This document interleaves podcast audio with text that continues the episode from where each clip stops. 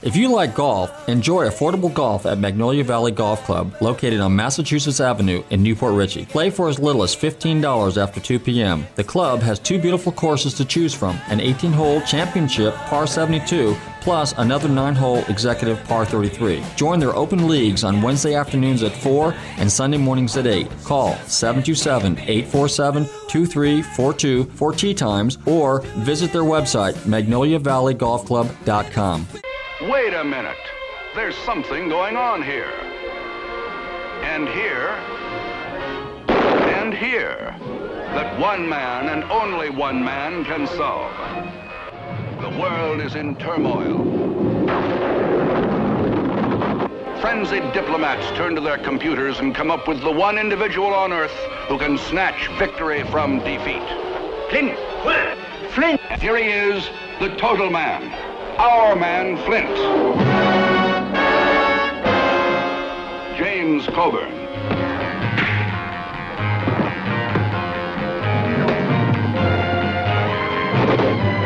Don't let that sleepy look fool you girls.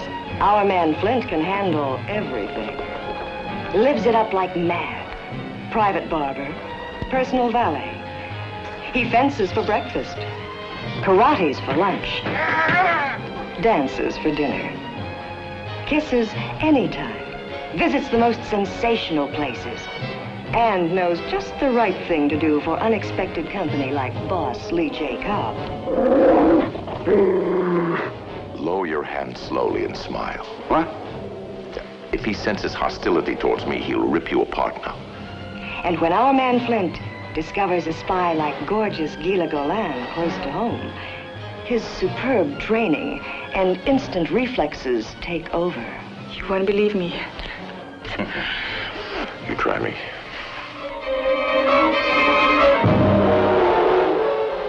And this is Dr. Schneider. Schneider, the man behind it all. His plot is diabolical but irresistible. My sole purpose in life is to bring pleasure to my companions. Mention pleasure, and Flint is right on the job. This contains 65 weapons, you know. This has 82 different functions. 83 if you wish to light a cigar. He's as much at home in the Casbah as he is in the boudoir. Or anywhere else, for that matter.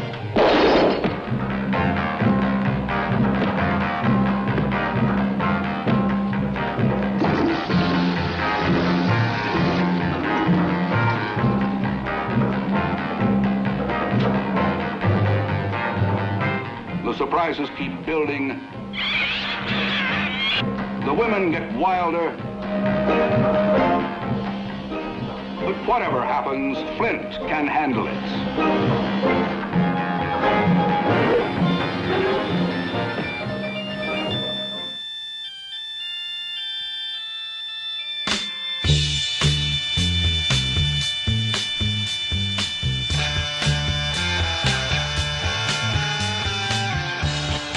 Okay, listeners, welcome, and you are tuned in to Nostalgic Radio and Cars. And I'm sitting here in the studio in sparkling downtown Clearwater, and I'm gazing through this giant window at, at my producers. Bill, Bill, how you doing tonight? He's got to turn his mic on. Are, are we live?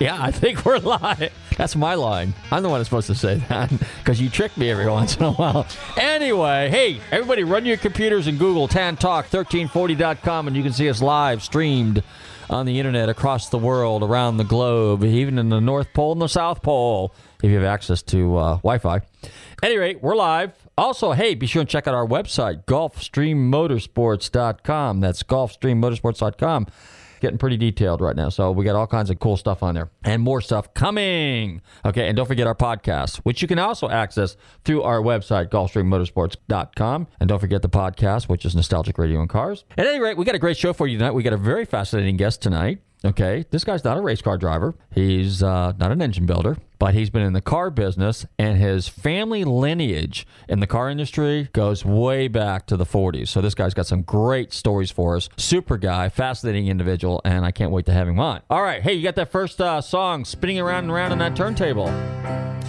All right.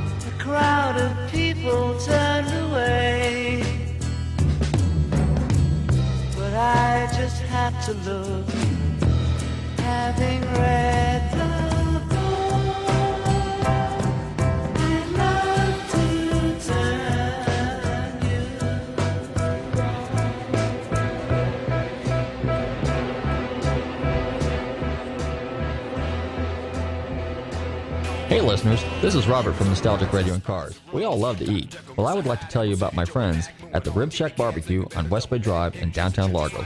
Their menu offers family sized takeout dinners like delicious ribs, chicken, beef, and pork, or sit down barbecue dinners, sandwiches, and even desserts.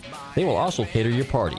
Everything is barbecued fresh using real oak for that great smoky flavor. So visit my friends Corey, Jed, and Kurt at the Rib Shack Barbecue in downtown Largo, 600 West Bay Drive, or call them for a takeout order at 727 501 9090. That's 727 501 9090. They truly have the best smoking barbecue in town. Oh, and be sure and check out their great barbecue sauce. That's the Rib Shack Barbecue in downtown Largo, 727 501 9090.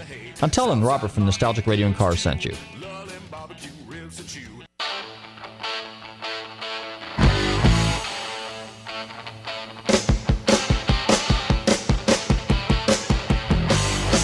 Listeners, this is Robert from Nostalgic Radio and Cars. Let me tell you about my company, Gulfstream Motorsports, 727-541-1741. I have over 35 years experience with classic, vintage, sport, and racing cars. I do appraisals, consulting, and pre-purchase inspections. Before you buy your next rare classic, the car of your dreams, give me a call at Gulfstream Motorsport, 727-541-1741. Also, due to my 28 years experience in the auto salvage business, I am very good with wrecks. So if your car has been in a wreck, call me for a diminished value report. Call me at 727 541 1741. You may be owed some money for lost value of your repaired vehicle. That's Gulfstream Motorsports 727 541 1741. And be sure to tune into Nostalgic Radio and Cars Wednesdays, 7 to 8 p.m. on the Tan Talk Radio Network, AM 1340. Okay, we're back, and you're tuned in to Nostalgic Radio and Cars. And coming up, we have another commercial, and it's for our friends down on Clearwater Beach, Krabby's Beach Walk Bar and Grill.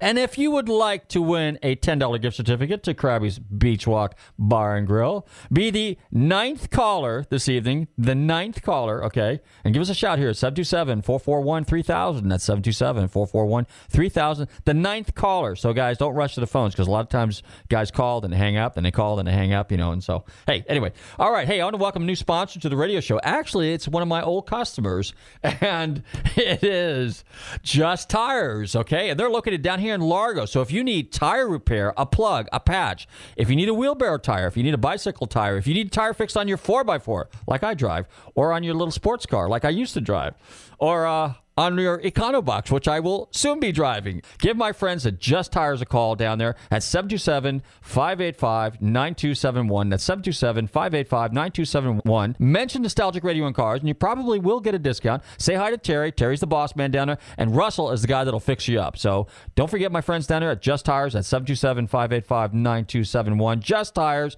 Say hi to Russell and Terry, and they're in Largo, down in Clearwater Largo Road. Also, hey, you know, I want to tell you guys every once in a while I got to fix things around my house. Well, you know what? A friend of mine and I used to do some remodeling part time because I've got an extensive construction background as well as automotive background, as well as a real estate background, as well as my automotive appraisal business background. Anyway, you know what? Every once in a while, you're always looking for bargains to fix things and you don't want to spend a ton of money. Or sometimes, if you're fixing something that's old, you can't always get the stuff you need because you can't find it at Home Depot or Lowe's. So you got to go to some of these used places. Well, let me tell you about Habitat for Humanities. Now, my buddy John used to go there all the time and he used to talk about it. Well, Well, I always called his bluff and said, nah, nah, nah, nah. Well, one day I was driving by. They're located on the corner of 49th Street and Ulmerton Road. And I got to tell you, Glenn and Doug that work down there at Habitat for Humanities did a super job. I mean, I bought a complete sink with some old fixtures that I needed because I had to get the hardware out of them for 20 bucks. You can't beat that. I mean, that's a complete sink and the hardware. We're talking brass fixtures, the whole nine yards. So give my friends Doug and Glenn a call down at Habitat for Humanities. Their number is 727 209 2199. That's 727 209 2199 on the corner of their, their new location now is 49th Street in Ulmerton. So be sure and check them out. And also, if you got something you're getting rid of, don't throw it away. Don't curb it. Just take it down to Habitat Humanities and get yourself a little write off ticket, okay? At any rate, hey, if you guys are sports car guys like me and you want to know what's going on in, the sports car market as far as values and some really cool articles, be sure to check out my friends over there at Sports Car Market Magazine, okay? Give them a shout. Well, you can't really give them a shout. You just have to go to the magazine shop and buy their magazine, okay? And I write for them every once in a while. I'll do some auction analysis reports. So they do the uh, American Car Collector and the Sports Car Market. Be sure and check them out. And of course, if you're into the vintage motorsports thing, which I am, okay, and I go to some of the vintage races, be sure and check my friends out at Vintage Motorsports, okay? They got a website, vintagemotorsports.com, but be sure and pick up their magazine, okay, at your local Barnes & Noble or, you know, any really good magazine shop. We just about have our guest on the line, so we're going to roll into another commercial, okay? And we'll be back here in a short short.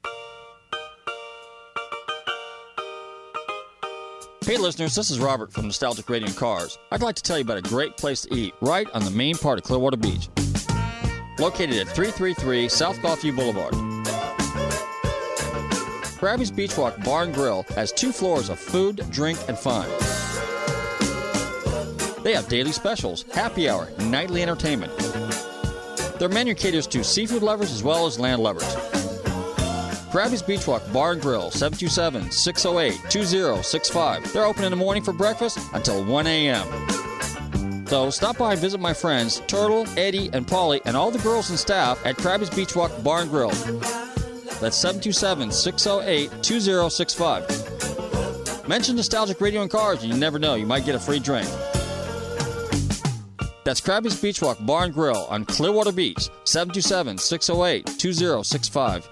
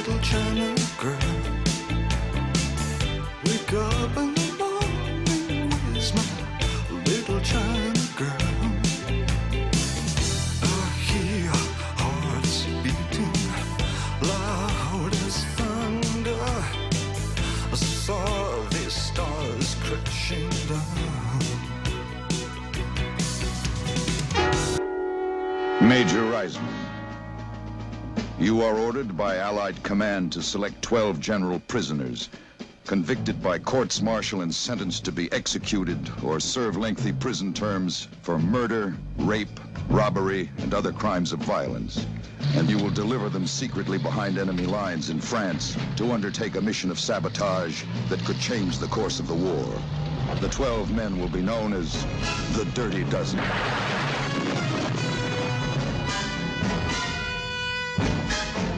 Lee Marvin as Major John Reisman. There's a little of Major Reisman in every man, says Marvin. Tough and unyielding, yet compassionate. I think it's the best role I've ever been asked to play. You've all volunteered for a mission which gives you just three ways to go. Either you can foul up in training and be shipped back here for immediate execution of sentence, or you can foul up in combat, in which case I will personally blow your brains out, or you can do as you're told, in which case you might just get by. Now you hold it right there. This war was not started for your private gratification, and you can be damn sure that this army isn't being run for your personal convenience either. Ernest Borgnine as General Warden. I'm tired of seeing generals portrayed as desk-bound pen pushers, says Borgnine. So I've played Warden as a rough professional soldier. Robert Ryan as Colonel Everett Dasher Breed. There were officers like Breed, says Ryan, who could never suffer the rules broken or even bend a little. Major Reisman's compliments, sir. Tell him what it's You prefer to be captured or destroyed? Jimmy Brown as Napoleon Jefferson. Jefferson is any man fighting for recognition against the odds, says Brown. I think I understand him pretty well. The hell is John Cassavetes as Victor Franco. Says Cassavetes. Franco is a petty hoodlum forced to heroism by circumstances beyond his control. We go on that mission, we all get killed. That's what they want. That's what they want. Trini Lopez as Jimenez. He's crawling with hate. All right, we're live and we're back in this nostalgic radio in cars. You're tuned into, just in case you forgot. But hey, you know what? Now it's time to introduce our special guest for the evening. Okay, let me tell you about this gentleman. Really fascinating guy. And um, for a long time, he was a very well known, very successful, very accomplished automotive photographer. But now, and like I said, he came from a long lineage of very, very fascinating people in the uh, automotive industry. But today, it gives me great pleasure to welcome to the show this evening the president and CEO of Justice Brothers, Ed Justice Jr. Je- uh, Ed, are you there? I'm here. I'm here. G- great to be here too. How you doing? Oh, I'm doing great. I, I really uh, appreciate the fact I get to come on uh, your show with you today and get a chance to talk. Well, super. So, what'd you think of that little clip? I know you sent me uh, your your info there, and you said you liked Lee Marvin and you liked uh, James Coburn. Well- so, I got a little skit there from uh, Dirty Dozen, which was a great movie back in the day. Oh, I, you know what? It, it honestly, I didn't uh, put it on my list of favorite films, but it was one of my favorite films for sure. And you know what? I think that was really appropriate considering this is the 68th anniversary of D-Day, also. Oh, that's right. You're right. Absolutely. And you know what? That's when it just seemed like when when those movies were done back in the 50s and 60s, America meant something, which is you know, and I and I know I don't keep the show I don't really get political too often, but you know, really we need to get America back on track and America needs to be number 1 again, don't you think? Oh, I, I absolutely agree. I mean, I uh, when you say America meant something back then, I, it still does, and I know where you're coming from. I know what you mean by that, but to so many of us, it still does. America means everything that it ever did to me. I mean, both my father and my father-in-law were World War II veterans. Uh, my dad was in the Eighth Air Force in Europe and uh, did that whole thing over there. And my father-in-law was a Fourth Division Marine who did uh, four beach landings down in the South Pacific. The last of them being Iwo Jima. And uh, to survive one beach landing is a big thing. To survive four of them, and the last one being Iwo Jima, is that's when you know God is definitely on your side. And uh, although God was on the side of a lot of the guys that unfortunately didn't make it, but you know a little bit of luck, and uh, you know as they say, the heroes were left back there on the sand.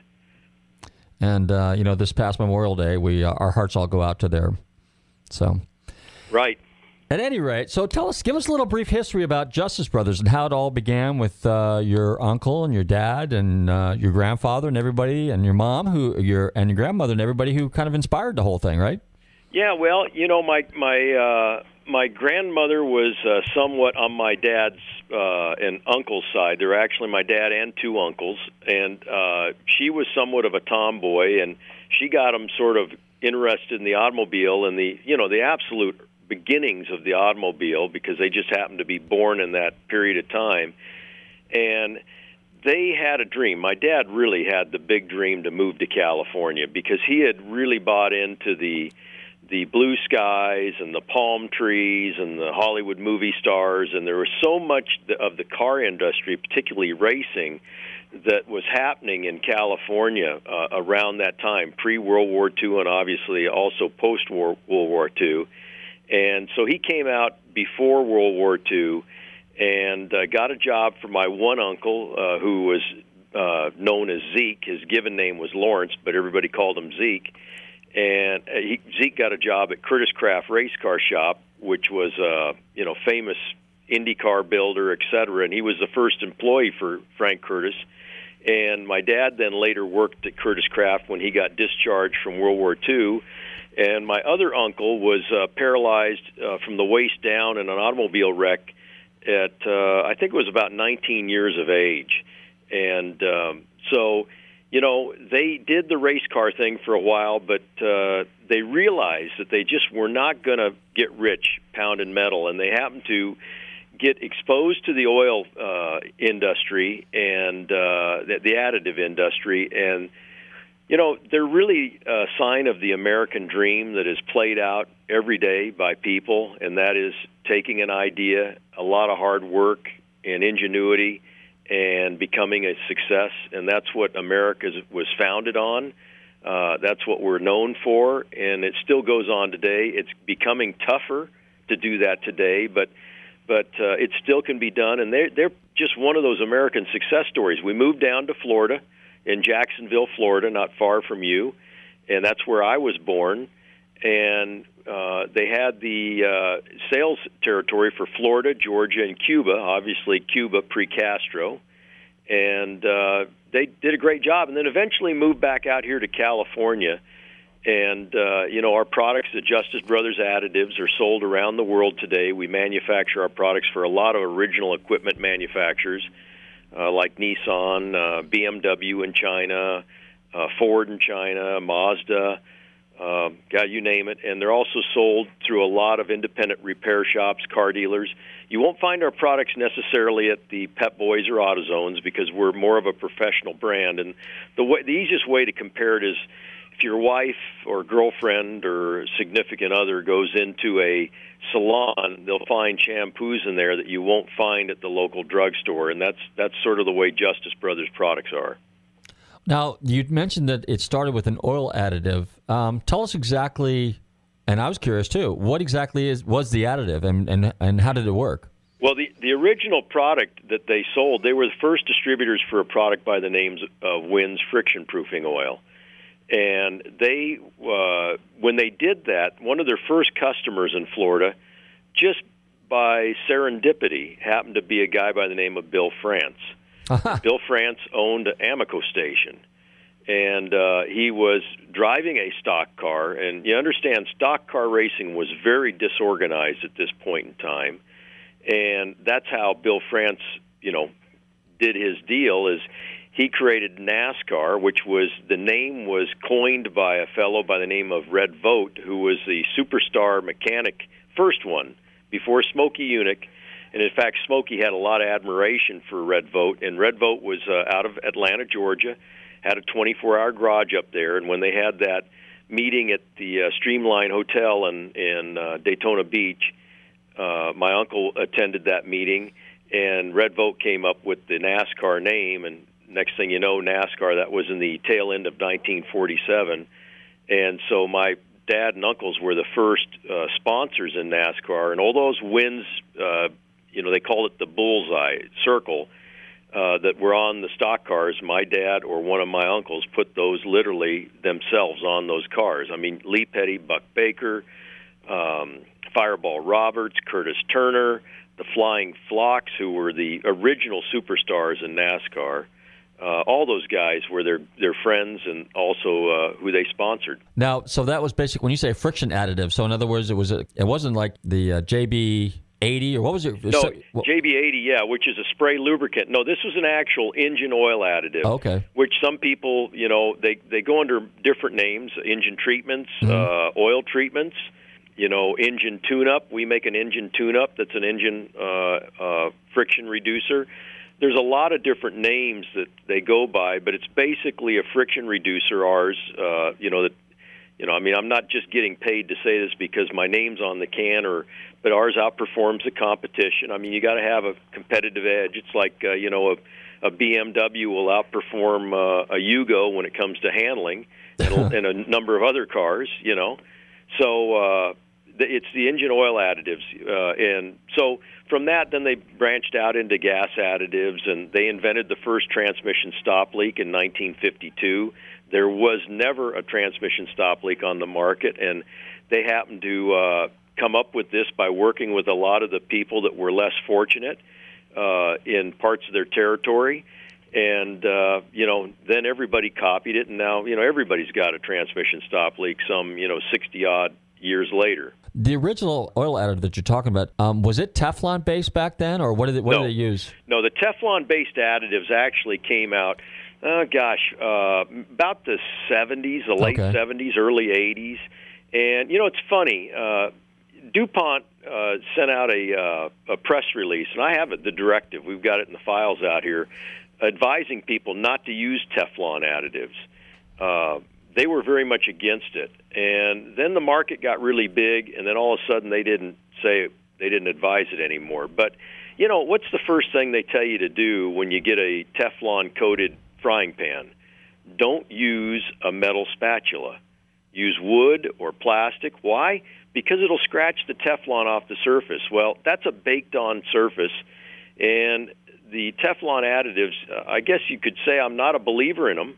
If I did believe in them, we'd have one uh, because it's available technology. But uh, you know, you pour it in your car and it's not even baked on, and you know, you don't really see that much of them anymore. To be honest with you, uh, they use Teflon buttons. They did at one time. They, there were little button inserts and pistons in uh, top fuel cars. You know, the nitro-powered cars.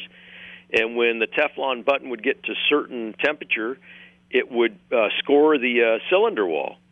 And uh, so, anyway, I'm not a big believer in Teflon additives.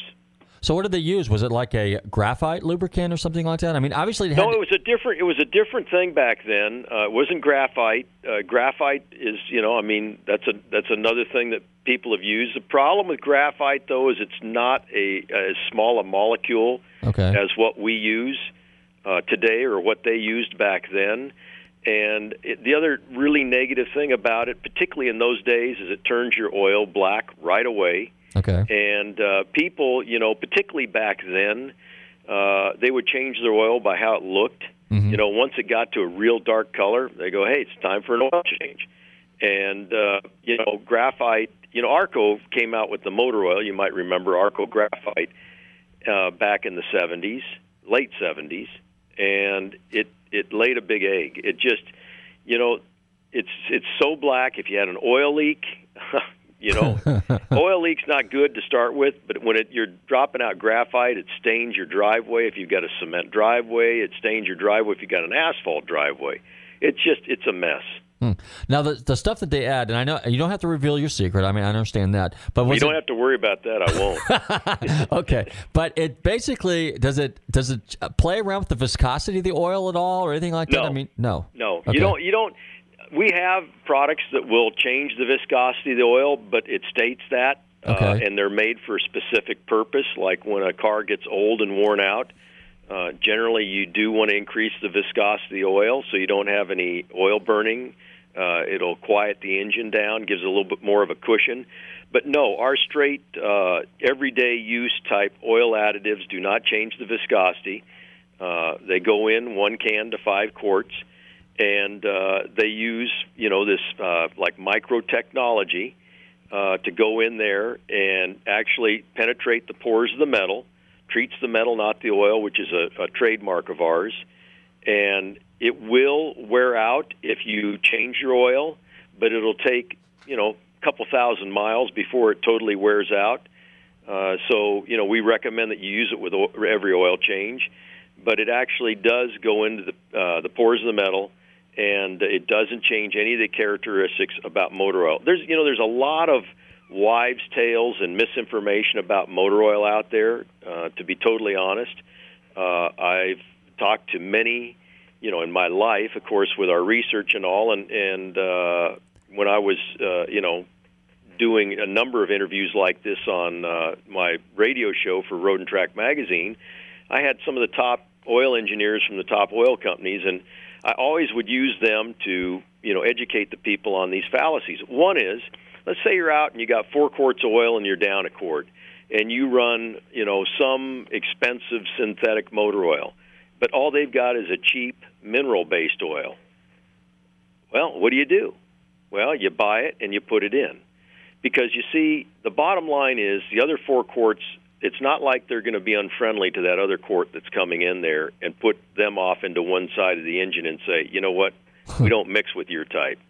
Uh, it, it they don't know the difference. What you're going to end up with if you used, you know, extra, you know, half the quarts of synthetic and half the quarts of mineral oil or traditional motor oil, as some people might know it, you're going to end up with a semi-synthetic, which of course you can buy something like that and that's what it is, and that's why it costs less because it's not 100% synthetic. You could actually run every one of the five quarts a different brand and a different type of motor oil, provided they're all the same grade, you know, 5W30, et cetera, for your car that the manufacturer recommends. And most people they get they get afraid about that, but it really it's not going to do anything. Uh, Andy Granatelli, he had STP. Okay, remember the Motor Honey, Motor Oil. Compare his product let's say, to your product or a comparable product that you have. And then tell us a little bit about your relationship with Andy Granatelli. Sure, I'd be happy to. Uh, yeah, Andy Granatelli, of course, did a fantastic job selling STP, uh, and it was known as a oil treatment. We make an oil treatment, Justice Brothers oil treatment.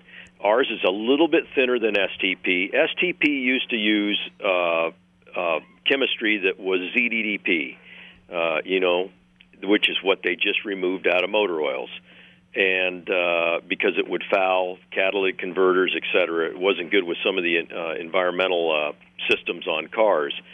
Uh, ZDDP's great product, okay, but you know it's gone, and uh, that's just sort of the way it is. Our technology is better than ZDDP was, and uh, it doesn't have any of the negative environmental problems that ZDDP had or has.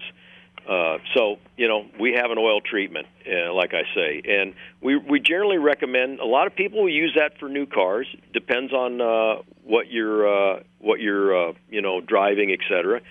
But uh, it's also great for older cars that are burning oil or uh, are having a lot of engine knock, noise, etc. You know the parts are getting a little bit loose, and uh, the product actually will work very well and some wonders on an older vehicle that maybe you know really needs to be repaired or it's getting a little bit long in in the tooth as they say but it'll help prolong it. I got a testimonial in here today for a matter of fact. A guy's coming up to 400,000 miles on a car and been using our additives.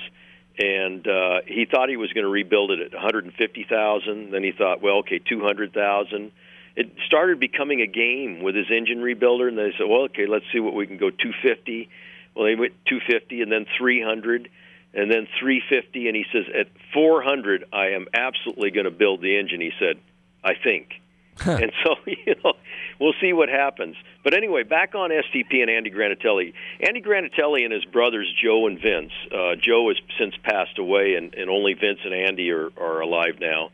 Uh, came out of the Chicago area. They had a company called Grancor, uh, and it was Granatelli Corporation in 1952, they had a car that they had entered into the uh, Indianapolis 500. My dad and my uncles had already won the race as sponsors in 1950 with Johnny Parsons and Frank Kurtis's car. So in, in 51, we sponsored Parsons again. He finished uh, second. And then uh, 52, we connected up with the Granatelli brothers. Uh, they had Jim Rathmann as their driver. Jim, of course, uh, lived down there in Florida and was a very, very dear friend of ours. And most people that know the story of Jim Rathmann will realize his name was really Dick, and his brother's name was actually Jim. Uh, but they switched names, so I think it was Jim could drive because he wasn't 21, and they, even though their driver's licenses always still had their real names, they went by each other's names the rest of their life. It's a it's sort of a funny story. So anyway, that was uh, in '52 was the first uh, exposure that Andy Granatelli and his brothers had had to the additive business was through my dad and my uncles. And about 10 years later was when he connected in with uh, STP. It was owned by the Studebaker Corporation at that time, and they didn't really know what the heck to do with the product. And the Granatelli brothers had the Paxton uh, supercharger, and Studebaker was trying to sell the Avanti car, and they needed more horsepower, so they got the Paxton supercharger on it, and that's how Andy became familiar with the corporation. And next thing you know, uh, he worked it out with them for him to be president of STP, and the rest is history. I'll be darned. Um, radio. You mentioned radio a little earlier. Tell us a little bit about your radio involvement. Well, you know, I, I've done radio for over uh, 10 years, uh, and I did some uh, political radio there for a while with a local congressman here, John Rus- Rousselot, that was 14 years in the U.S. Uh, Congress, and uh, a great guy. I had a really good reputation in the area here. And then I did some uh, race reports for uh, a motorsports report uh, segments and bits that they would run, uh, you know, at certain times on the dial, you know, and on the hour uh, on the show. And then I got connected up with uh, Car and Driver. Uh, did about uh, three plus years with Car and Driver as a co-host. Then Road and Track offered me the uh, option of becoming the host of Road and Track Radio for Road and Track magazine I did that uh, right at about seven years, and now I'm back on Motor Trend and uh, co-hosting on Motor Trend with Alan Taylor. Oh, super. Okay. Yeah. By the way, if you see Alan, tell him I said hi. I sure will. And then, okay, now before that, you had a very, very interesting automotive photography career there for a while. Tell us a little bit about that, and tell us some of the most fascinating stories that you've got. I mean, with some of the drivers. Well, you know, I, I when I was growing up, my dad was a real photo nut. Um, he, my grandfather was an auctioneer in uh, the Kansas City area in the horse and mule market, and he also auctioned off farms and that type of stuff. And so my dad and my uncles and my aunts all grew up under that auctioneer uh, lifestyle of you know uh, showmanship, basically. And so, being an auctioneer, he was one of the few guys in town that had a camera. Cameras were really, really special back, you know, a couple generations ago. Not everybody had one like today, where you buy a phone and you get a camera free. You know, uh, so they would use my grandfather's camera, provided they bought the film. He'd say, "You can use my camera, boys, but you got to buy the film." So they'd scrounge up some money and buy some film and uh, because of that, I have an incredible archive of early pictures of their early childhood that most people don't have. So when I was growing up, my dad really encouraged me to get interested in photography. He had shot thousands of pictures when he was overseas during the war, uh, getting film from the supply sergeant and getting photo paper, and he learned how to develop them himself and all that. And I've got oh god, I don't know how many albums of World War II European theater pictures that are just phenomenal planes and bombed out buildings and stuff. It's unbelievable history. So, with that, you know, I mean, I had this this uh, artistic side to me. Uh, I I love to draw, to cartoon, to illustrate, all that. I wanted to be a sign painter at one time in my life. I worked this whole summer with a sign painter, and at the end of the summer, I don't know whether my dad paid him to say this or not. I never, I never found out for sure. But he said, whatever you do, you don't want to do this for your life because you can sit down at an art table and be a fine artist and get paid more than I do. And it was true. It was true, and uh, good, good advice. Uh, so I said, well, okay, I'm not going to be a sign painter. Well, photography was sort of an extension of that and so it allowed me to go out and shoot pictures and meet people. I got my first camera at 12. Uh, by the age of 14, believe it or not, uh, I was actually selling pictures to the automotive magazines out here in the West Coast, the Hot Rod, the Car Craft, the Drag Racing USA, uh, and others. And uh, I didn't have a driver's license, so I had to rely on my dad or one of my uncles or somebody else to drive me to the racetrack. I was getting legitimate photo passes and uh, was recognized as the real deal at 14. And uh, I shot for a long, long time. And, uh, you know, I've just recently got those photos out, and they've been published in a number of different books The Snake versus Mongoose, uh, you know, how a drag racing rivalry changed the sport. Uh, I've got a lot of photography in that book that was written by Tom Madigan. I've got a lot of photography in the birth of top fuel drag racing. It's called Fuel and Guts. Um, I, I uh, published a book uh, on the Chrisman family last year. I shot the cover for that. So, anyway, interesting stories. Let me think. God, there's so many. Uh, you know, I'll tell you an interesting story. Uh, A.J. Foyt, who's a very dear friend of uh, my dad and mine, uh, we his father was also a very good friend of ours, Tony Foyt. And Tony passed away, so we flew down to Houston to go to his funeral. And uh, you know, I didn't take a camera. I mean, you know, I think for most people, the last thing you do uh, when you're going to a funeral is take a camera. Uh, it's just not necessarily a tasteful thing to be snapping pictures. You know, I mean, it's just like uh, you know we're supposed to be here to pay our respects and not to uh, you know cover it as an event. And uh, so the night before we were out at AJ's house in Houston, Texas, there there were about eight of us, and my dad and I were two of the eight, and uh, just close friends. And and he he looked at me and you know knowing about my photography because I had shot a lot of pictures for him on the race team. He said. Uh, would you shoot pictures of my dad's uh, service tomorrow? The, you know, the whole funeral. And I said, yeah, I'd be happy to. But I said, I didn't bring a camera. And he said, no problem. I got a camera. We'll go get a camera, and and uh, then if you would shoot pictures for me. So we go down uh, the hall in his house, and uh, he's since moved from this house, but it's a beautiful home. And he went into a closet and opened up a secret door. I mean, it was really like something right out of the movies. And you'd never know this was there. And when he opened up this door, here was this pretty sizable room that was full of silver trophies that he had won and uh, and lots of stuff that he had been given. And there were lots of cameras in there. And I'm talking in the box. It looked like the back room at a photo store. And so he goes, Well, here, pick one of these and you can use it. Well, you know, being a photographer, I really didn't care what camera I used. It was more what lenses do you have for a particular camera. So I said, well, let's see what lenses you have here, and picked out a lens, and then we found the camera to go with that. I, you know, I had never shot this particular camera, and this is when automatic settings were starting to come in. I mean, I'm traditionally trained. You know, I mean, shoot cameras on manual light meter, you know, I mean like the real deal photography, you know, the way it used to be. And so the next morning, uh, before we went to the funeral, we ran down to a photo store to have the guy to check me out on this camera so that I knew this, you know, how this thing worked because, you know, it was basically auto, but you know, there's lots of auto settings on these cameras, and so anyway, that day I shot the uh, the funeral, and at the end of the funeral, I took all the film, and I handed him all the film and said, "Here, here's everything I shot." you can go ahead and get it developed. And the reason why I did that is because if there were any pictures that got out of his dad's funeral in some distasteful way, I wanted to make sure that he knew that it wasn't me. Uh, because I gave him all the film, so that was a that was an interesting experience. You know, I always thought that day. I hope everybody that was there realized that he wanted me to shoot pictures because some of them probably thought, you know, who is this guy shooting all these pictures of everybody at this funeral? I mean, come on, this is really poor taste. Mm-hmm.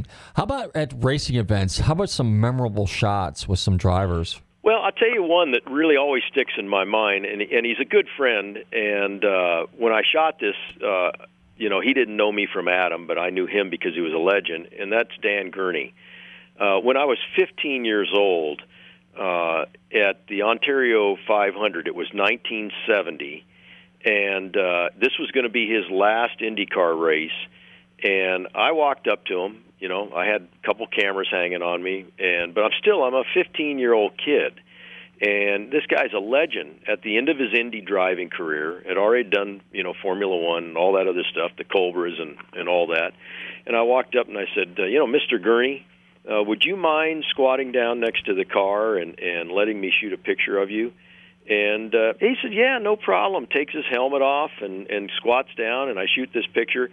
And it's one of my favorite photographs because it just says so much about then and now. And the thing is, he took off his helmet. His hair's all messed up. His hand is his hands were dirty from working on the car.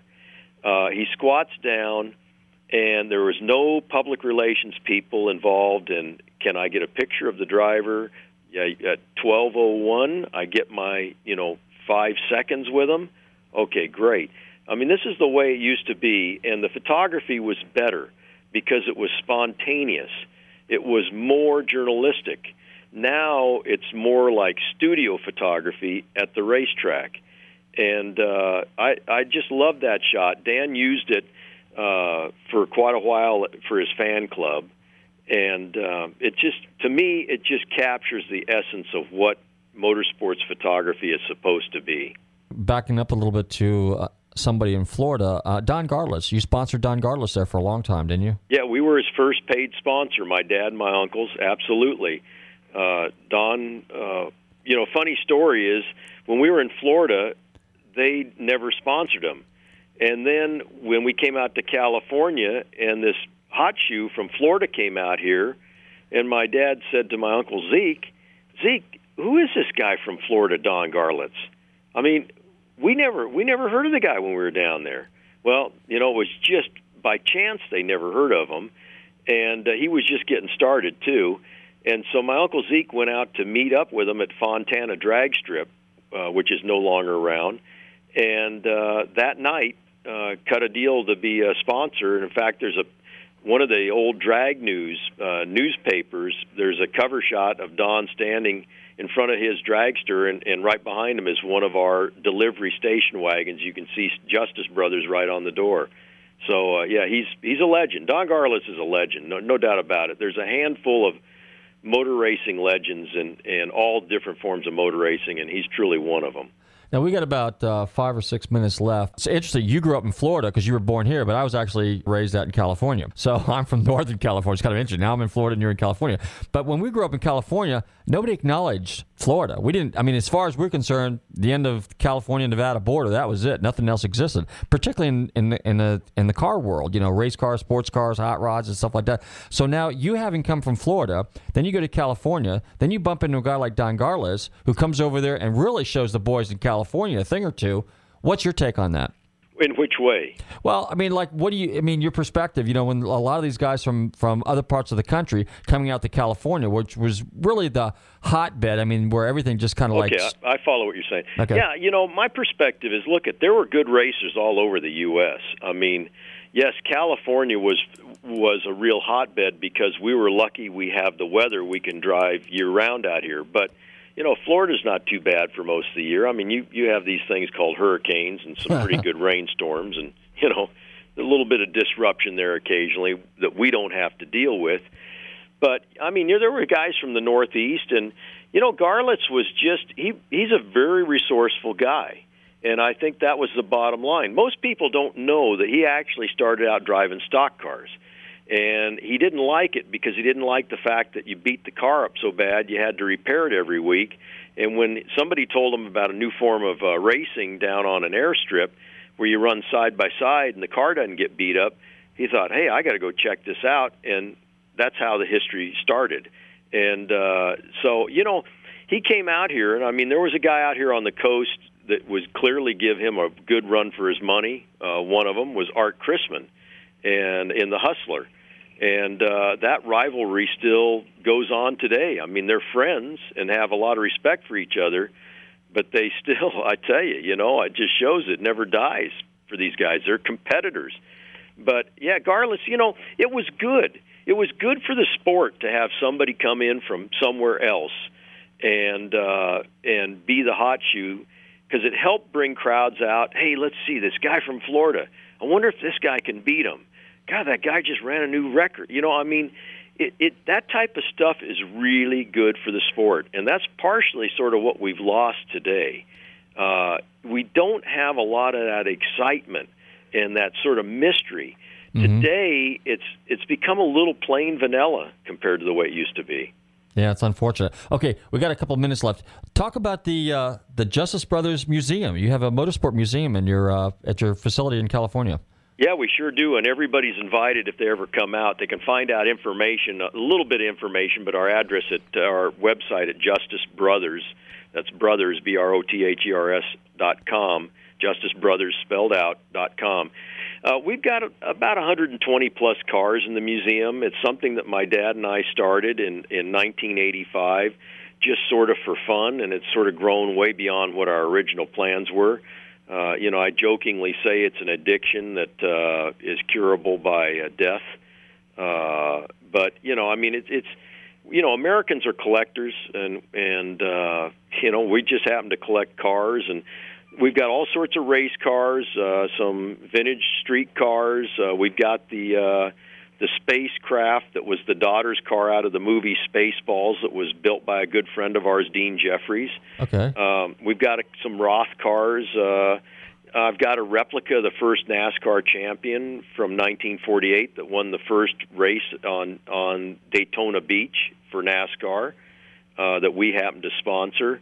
Uh, it's all sorts of fun stuff, and we had, in fact, we had about 20 hot rodders from Tokyo, Japan, in here yesterday, uh, dressed just like they live here in the states with the ball caps and the jeans and the same type of shoes and all, and they're over here for a couple weeks, and uh, we happen to be on the list. So it's it's a lot of fun. It's a 100% free.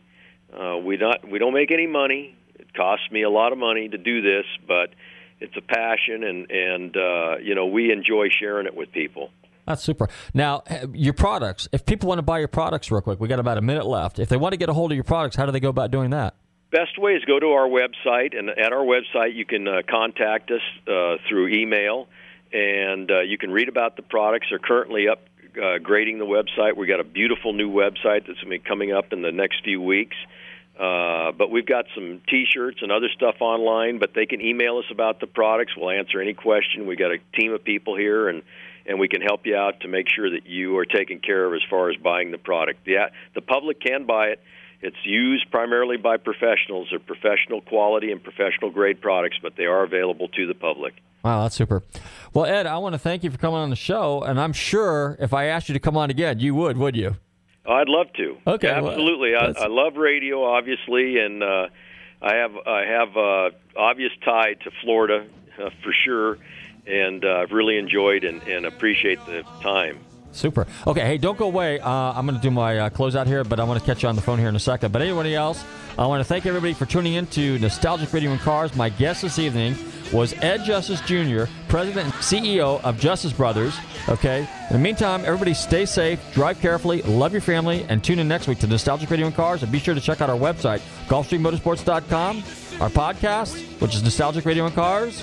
We'll see you next week or at some of the car shows. Take care. Bring on